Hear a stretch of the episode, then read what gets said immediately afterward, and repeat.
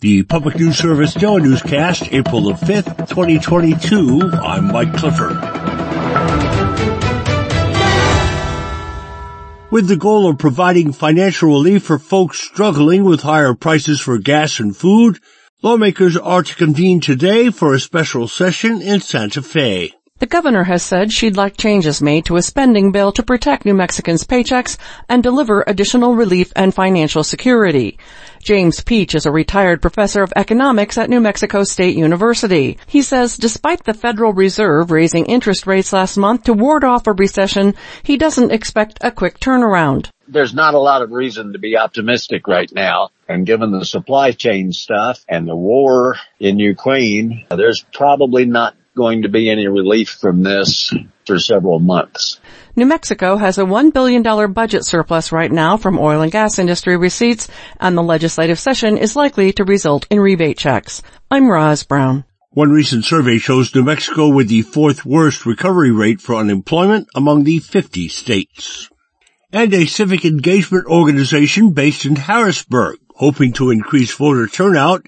Michelle Martinborough of Harrisburg launched One Vote Counts in 2020. She says she's noticed over the years that despite being a politically active city, the number of people who vote has remained low. During the 2021 mayoral race, about 7,000 people cast their votes in a city with just over 50,000 people. Martinborough says through what she calls deep canvassing, one Vote Counts hopes to have more people realize their political power, especially residents of color. We actually built relationships with our communities to really get them engaged. We serve the most vulnerable communities. Our intention is to wake the city up one vote at a time in the areas that feel as though they've been left behind. Martinborough says they work with a pool of about 15 canvassers, but are looking for more volunteers. May 2nd is the last day to register to vote in Pennsylvania ahead of the May 17th primary election. Mail and absentee ballot requests must be received by county offices no later than 5 p.m. on May 10th. I'm Emily Scott. Pennsylvania residents who are being held in jails pre-trial are eligible to vote by mail.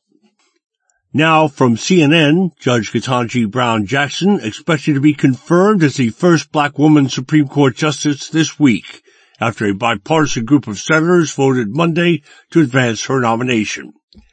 Initially, the Judiciary Committee voted 11-11, but leader Chuck Schumer called for a vote to break the deadlock and send the nomination to the floor. Every Democrat and three Republican senators, Susan Collins of Maine, Mitt Romney of Utah, and Lisa Murkowski of Alaska, voted in support of Jackson. This is PNS. Governor Roy Cooper has used his clemency power to end life sentences for three people sent to prison as children. That decision last month followed the recommendation of the newly created North Carolina Juvenile Sentence Review Board.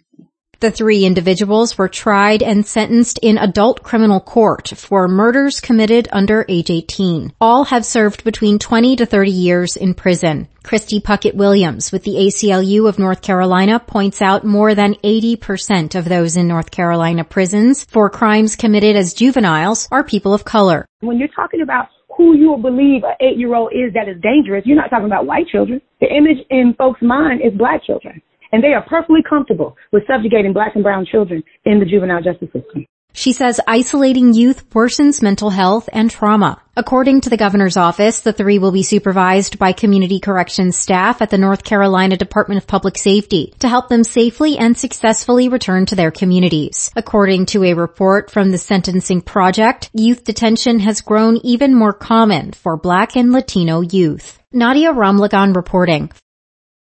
More than 36 million people with federal student loan debt have not been required to make a payment for over two years, but that could soon change.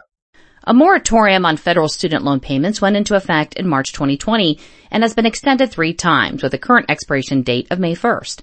With the average Ohio college grad facing an average loan debt of roughly $30,000, Rome Busa with Greater Cleveland College Access Organization College Now says the benefits of the freeze have been tremendous for borrowers. Now the flip side of that is even though it's been a pause on the burden of repayment, it hasn't completely canceled it or taken it away. So at some point some action needs to be taken on both the borrower's side and on the federal government side. Right now everything's at a standstill and there's really no solutions being provided. There are calls for the Biden administration to issue some federal student loan forgiveness before the pause expires. I'm Mary Sherman. Finally, our Mike Moen tells us North Dakota a haven for wildlife, but climate change and development threaten certain species and their habitat. Mike Leahy of the National Wildlife Federation says states often lean on hunters to fund wildlife preservation through fees but he says a federal proposal would keep funding more consistent. The Recovering America's Wildlife Act finally gets the states, the territories, and the tribes the money to do proactive, collaborative wildlife conservation. Under the plan, North Dakota would see $15 million annually.